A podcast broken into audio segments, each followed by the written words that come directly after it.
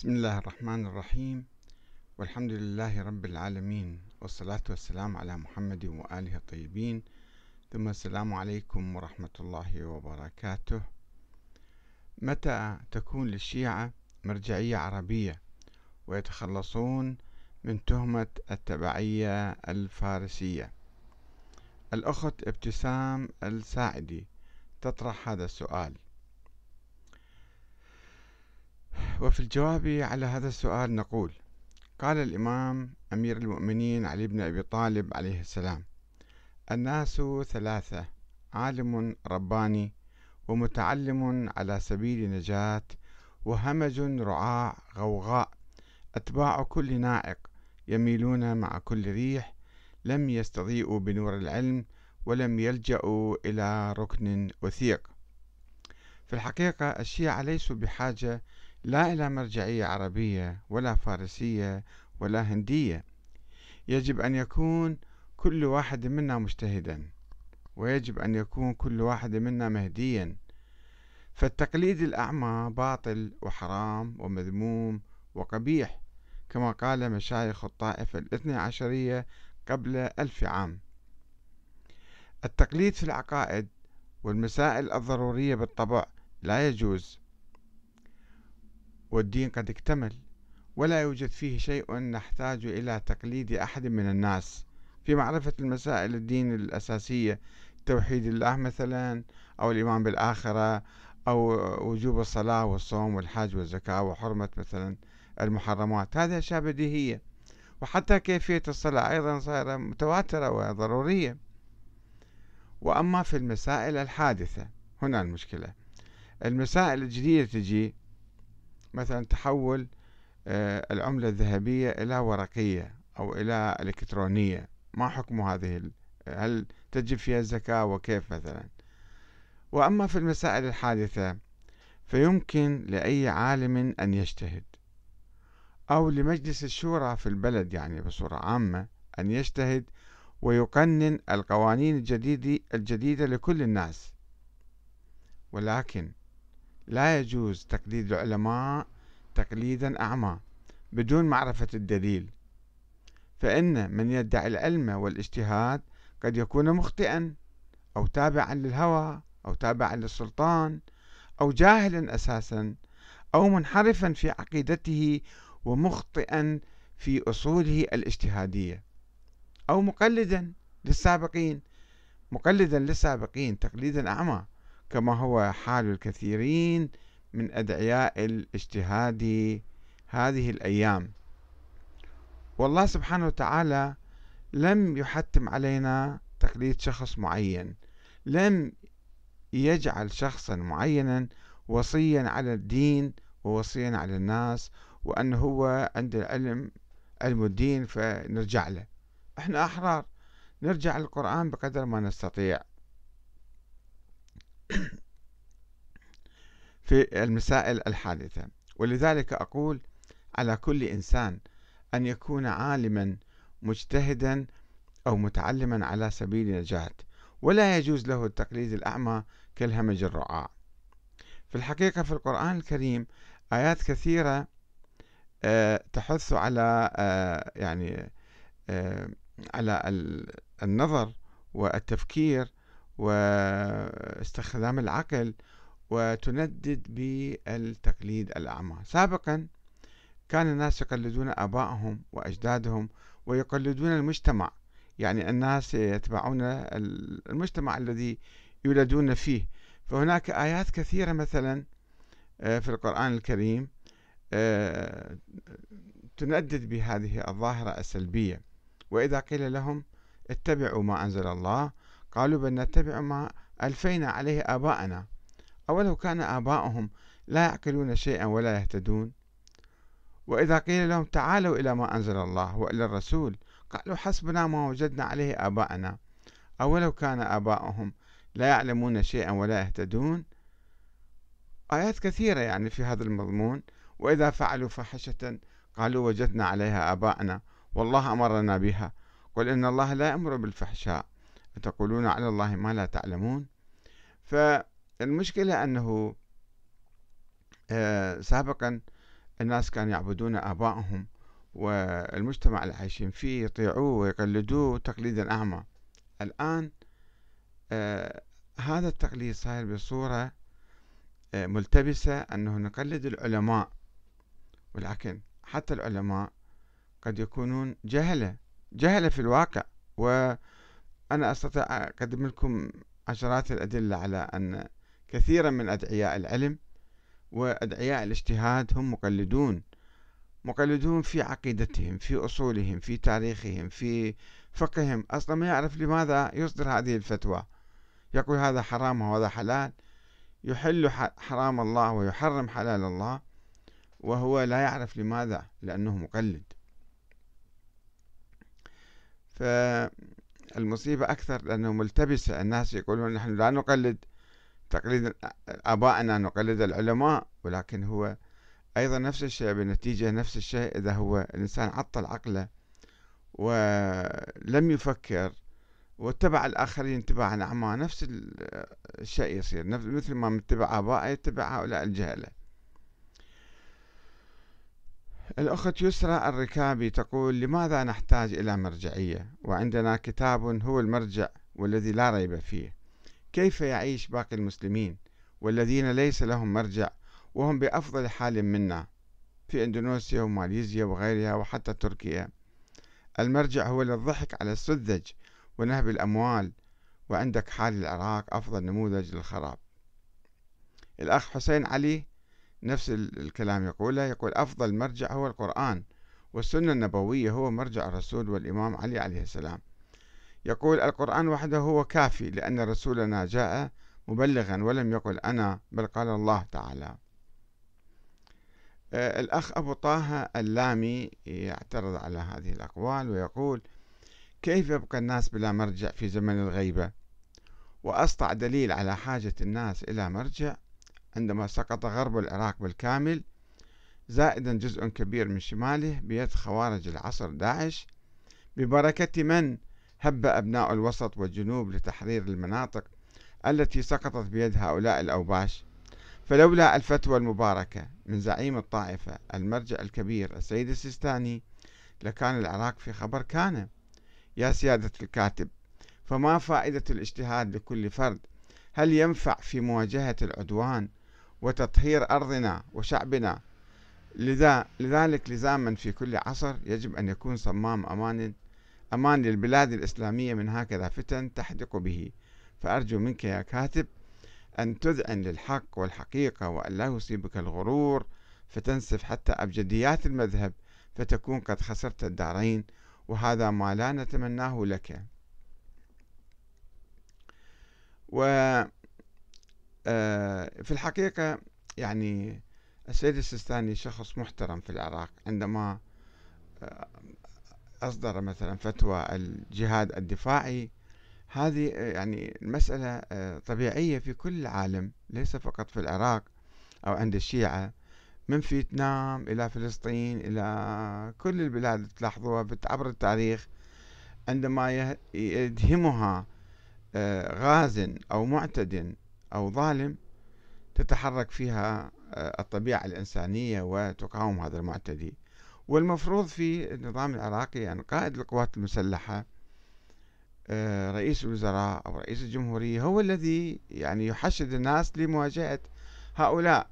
ولكن هؤلاء كانوا ضعافا. الرئيس كان ضعيف فتصدى المرجع وعبأ الناس. ولكن هذا لا يعني أنه كل كلامه صحيح مية بالمية وأنه كل الفتاوى الأخرى التي لم يقل بها أيضا صحيحة. طيب العراق تعرض لاحتلال أمريكي غاشم فلماذا لم يصدر السيستاني فتوى بوجوب إخراج المحتلين من العراق؟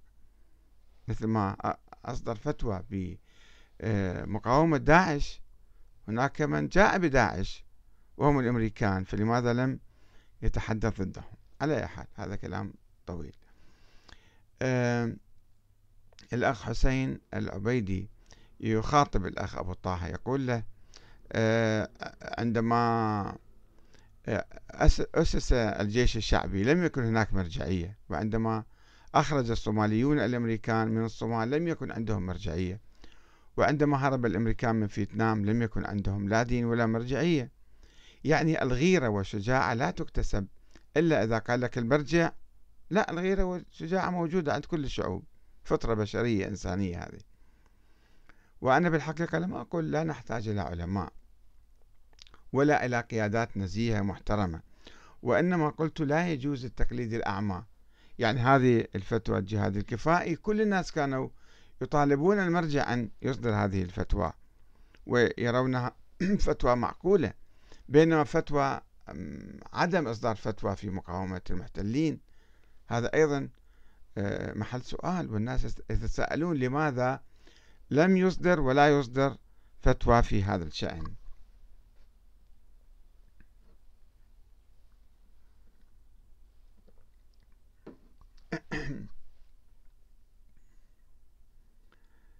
الأخ حسين عليوي الجبوري يقول التقليد هو عبارة عن سلب عقلي وإرادة الإنسان وتحويله إلى تابع أعمى.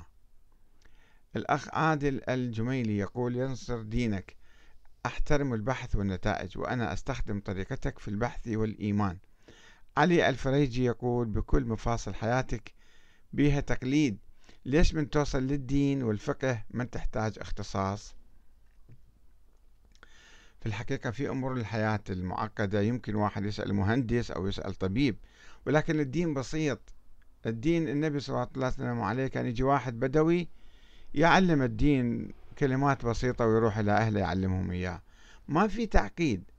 الدين ما في تعقيد. يعني العقيدة أكيد في أشياء ضرورية أصلا العلماء يقولون يحرم التقليد فيها. يحرم التقليد في العقيدة يحرم التقليد في أصول الدين في أصول المذهب في أصول الاجتهاد. في مسألة التقليد نفسها يقولون لا يجوز التقليد لا تقليد في التقليد. فإحنا مو بالضرورة نقيس الأمور المدنية المعقدة على مثلا على الدين اللي هو بسيط الله مبسطة لكل الناس. الأخ حسن عقيل يقول ليس هناك تقليد أعمى عند الشيعة فعقل للإنسان يعمل وإذا لم يتوافق رأي الشخص مع مقلده فيجب شرعا أن يذهب ويبحث عن مرجع آخر.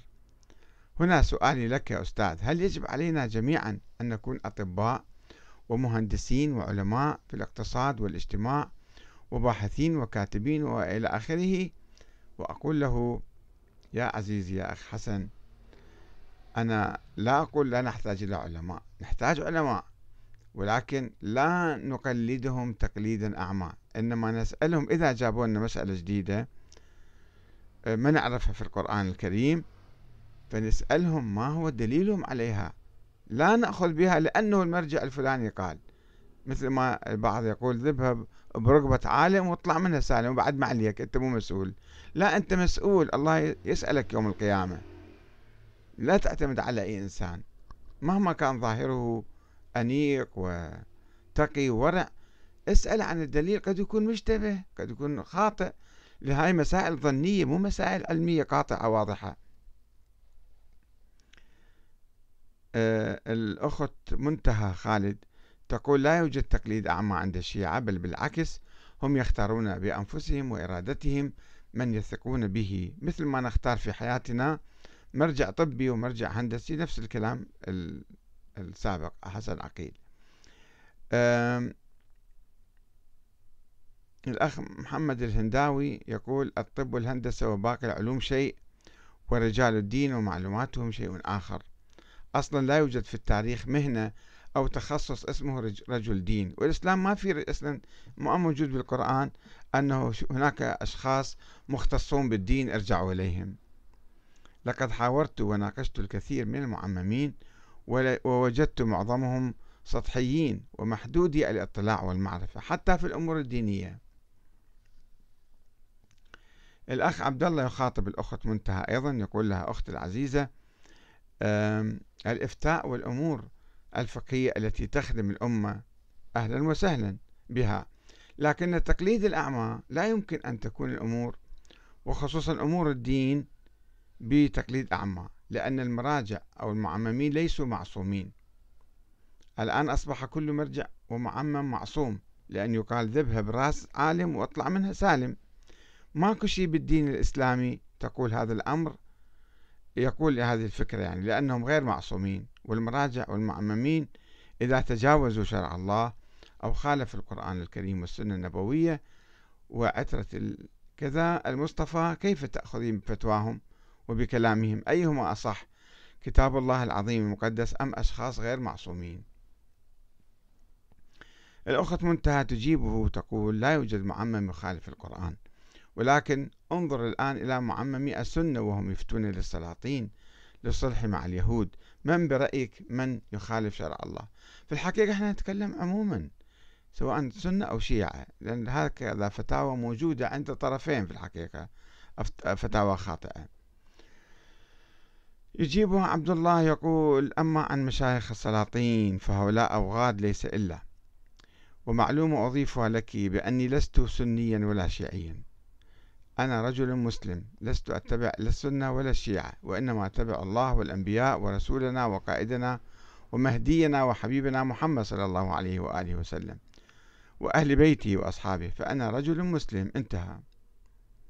محمد مشتاق يقول يعني كل واحد بينا يصير مجتهد ويطلع أحكام بكيفه ماكو هيك بالدين؟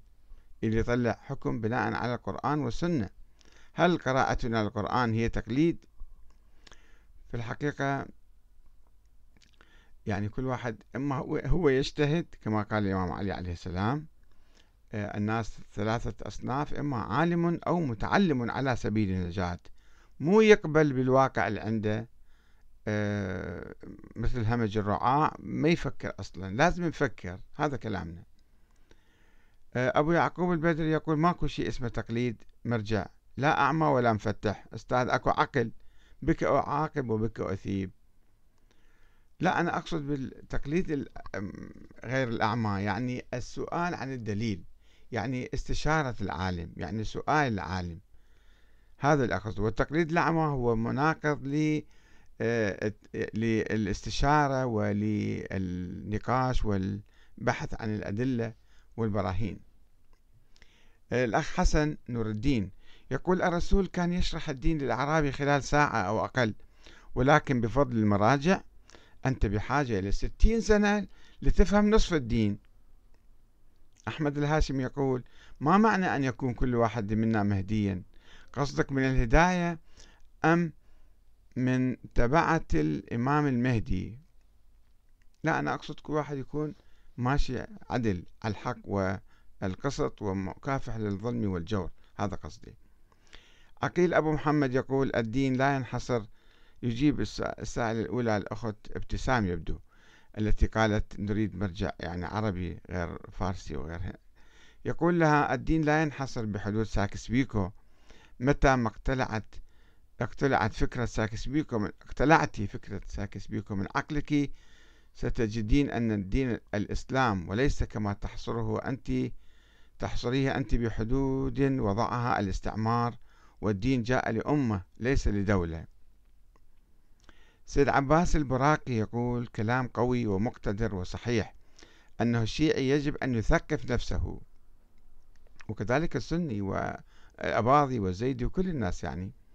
محمد حامد يقول حلوة هاي كليتنا مجتهدين ومن ومن نختلف أني وياك تمشي باجتهادي لو باجتهادك. من يفصل بين الناس في مجالات الاختلاف بين الناس المجتهدين؟ في الحقيقة في المسائل الفردية كل واحد يعمل برأيه. في المسائل الاجتماعية العامة نرجع فيها للحكومة نرجع فيها للدولة إلى مجلس الشورى.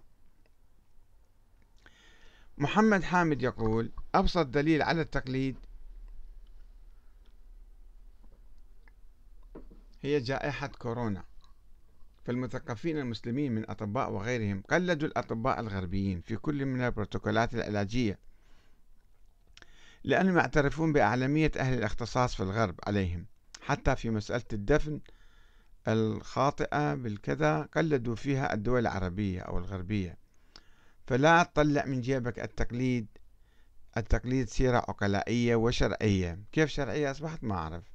كيف هي عقلائية؟ إذا كان مشايخ الطائفة الاثنى عشرية يكون هذا التقليد قبيح ومذموم وما يجوز. ولكن إحنا انحدرنا آه، صرنا آه، صار هالموضوع السيء والقبيح صار عندنا شيء حلو عادة طيبة يعني.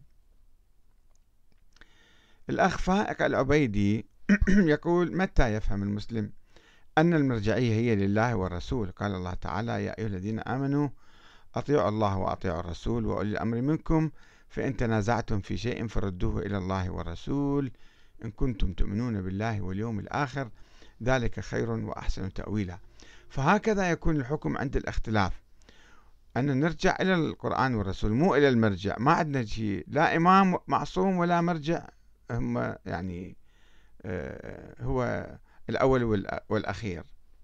وقال تعالى فلا وربك لا يؤمنون حتى يحكموك فيما شجر بينهم ثم لا يجدوا في أنفسهم حرجا مما قضيت ويسلموا تسليما. انظر أخي المسلم كيف نفى الله آه، إيمان المرء عند التحاكم لغيره. فهذه هي المرجعية الحقة وما بعد الحق إلا الضلال. الأخ فاهم العيساوي يقول وهل جميع الناس أطباء؟ أستاذي العزيز الفقه علم له أصول. هذه الأصول لها متخصصون. وإلا كيف بربك يستنبط يستنبط الحكم أو يستنبط الحكم من ليس له دراية باللغة والنحو مثلا؟ نحن نقول على الإنسان يتعلم قدر إمكانه أن يتعلم لا أن يركن إلى جهله ويقول خلاص أنا جاهل بعد ما أفتهم أي شيء. أنا معك بالضد من التقليد الأعمى ولكننا مقلدون مبصرون لسنا مجبورين. أو مقيدين بل نحن أحرار بمن نتخذهم حججا علينا من جهة علمه وورائه وهذا تكليفنا الشرعي وكل يعرف تكليفه مع حبي واحترامي. المشكلة إذا واحد يحقق ويسأل ويدقق ويشوف أنه كثير من هؤلاء الذين يبرزون على الساحة بالدعايات والإعلام ويقول لك هذا هو أعلم العلماء هو هذا آية الله العظمى في العالمين وإذا تجي تلقى لا بأصوله مجتهد. يعني مثلا أجيب لكم مثل واحد اللي يعتقد أن أحاديث الأئمة تنسخ القرآن وتنسخ السنة وتنسخ أحاديث الأئمة السابقين. والحديث هو قبل ألف سنة. ما عنده صلة مت يعني طريق متصل إلى ذلك الحديث. شافه في كتاب. وماخذ هذا الحديث وينسخ به القرآن. هذا المجتهد اللي يفكر بهالطريقة. هل يجوز تقليده. هل هذا مجتهد حقا؟ يعني في كلام أنه في أصولهم كما تفضلت يا أخ آه، فاهم. تقول أنه الاجتهاد والفقه علم له أصول. هذه الأصول أكو بعض الناس مخربطة عندهم. مو واضحة مو دقيقة ما مجتهدين فيها. إما مقلدين فيها وإما مشتبهين فيها. فأنا شلون أجي أقلد هذا الإنسان؟ اللي هو مشتبه في أصول علم الفقه. أبو محمد العسكري يقول مراجع الشيعة هم أهل البيت عليهم السلام ونحن نتبع ما يوجهوننا إليه من اتباعهم العلماء. ورد عن الإمام الحجة المنتظر في توقيعه الشريف وأما الحوادث الواقعة فارجعوا فيها إلى رواة حديثنا فإنهم حجتي عليكم وأنا حجة الله. يجاوب الأخ غالب المحاسن الواسطي هو الحجة غير مولود كيف ورد عنه؟ تعال أثبت أنه الإمام مهدي موجود ومولود وواحد ناقل حديث عنه. كيف؟ من نقل هذا الحديث عنه؟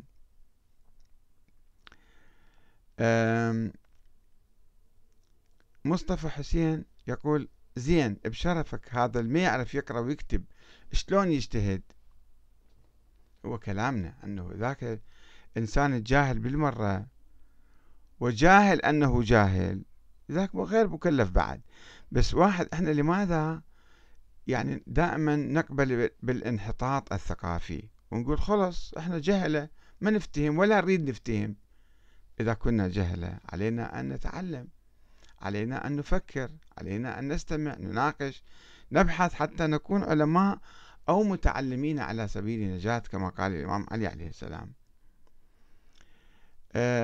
الأخ رضت عيمة يقول هذه كانت دعوتي لكل أقاربي في كل حلقة ومنتدى حواري تفرضه مناسباتنا في الأفراح والأتراح. امتثالا لقول الإمام علي عليه السلام أن أعينونا بورع واجتهاد وأن لا يكن أحد منكم ضمن تصنيفاته. في قوله عليه السلام الناس بين عالم رباني ومجتهد على سبيل نجاة. والباقي همج رعاء أصحاب كل نائق يميلون مع كل ريح لا يعبأ الله بهم. وكنت أقول لهم إنني الآن مجتهد بحدود ما مكلف من شروط الصلاة والصوم وحسن السلوك والمعشر وسوف أجتهد بأمور أخرى إذا تحقق تنفيذها من الحج والزكاة لأنني لا أؤمن بخمس الشيعة ونموذجه الحالي. يعني شوفوا هذا شيء عقلي أي واحد مثقف يعني ما يجي يسلم زمامة بيد واحد ما يعرف هذا شنو غير معصوم. وإذا رجعنا لمباحث الكلام الأولى عند الشيعة الإمامية قبل 1300 سنة كانوا يقولون يجب أن يكون الإمام معصوما وعالما علمه من الله وما يكون مجتهد وما يكون لأنه يمكن يخطأ يمكن يشتبه فما يجوز إحنا نتبع أي واحد آخر. اللي يمكن هو يظلنا هو مو معصوم من الله. فكيف الآن إحنا رجعنا نسينا بحث العصمة ونقول هذا العالم اللي يسموه عالم يسموه متقي ومعروف عنه التقوى خلص هذا هو صار مثل المعصوم. إن عامله مثل معصوم فإنهم حجتي عليكم وأنا حجة الله. شلون صار حجة الله هذا؟ كيف أصبح واحد درس له كم كتاب وكم كذا؟ إذا درس وإذا بحث صار حجة الله. ما عندنا حجة الله. لا يوجد في الإسلام واحد يسموه حجة الله هو حجة الإسلام والمسلمين. هنا هذه يكون نوع من التقديس الزائد والمبالغ فيه والتقليد الأعمى والتبعية العمياء لهؤلاء آه، العلماء. علينا أن نحترم العلماء ونستشيرهم ونسألهم عن أدلة فتاواهم وأقوالهم وبراهين لعلهم يكونوا مخطئين لعلهم يكونوا مشتبهين. يجب أن ننظر فيها حتى نتبع الصحيح. والسلام عليكم ورحمة الله وبركاته.